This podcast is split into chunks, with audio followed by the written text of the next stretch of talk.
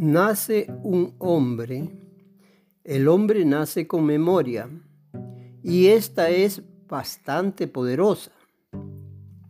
Pero también es un aspecto muy complejo del hombre. Ella siempre te acompaña.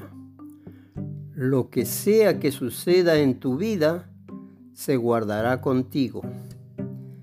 Pero a menudo no comprendemos que hasta cierto punto controlamos nuestra memoria. Elegimos qué guardar y qué borrar de ella. Debemos apreciar los momentos felices y alegres de la vida, los momentos en que alguien nos apoyó. Debemos apreciar el momento en que alguien cumplió con su deber como amigo, el momento en que hicimos feliz a alguien. ¿Qué recordamos en cambio?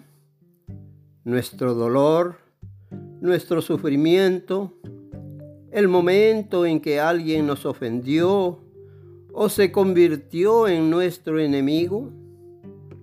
Y luego estos recuerdos nos hacen odiar entonces, ¿qué debemos olvidar y qué debemos recordar? Depende únicamente de nosotros.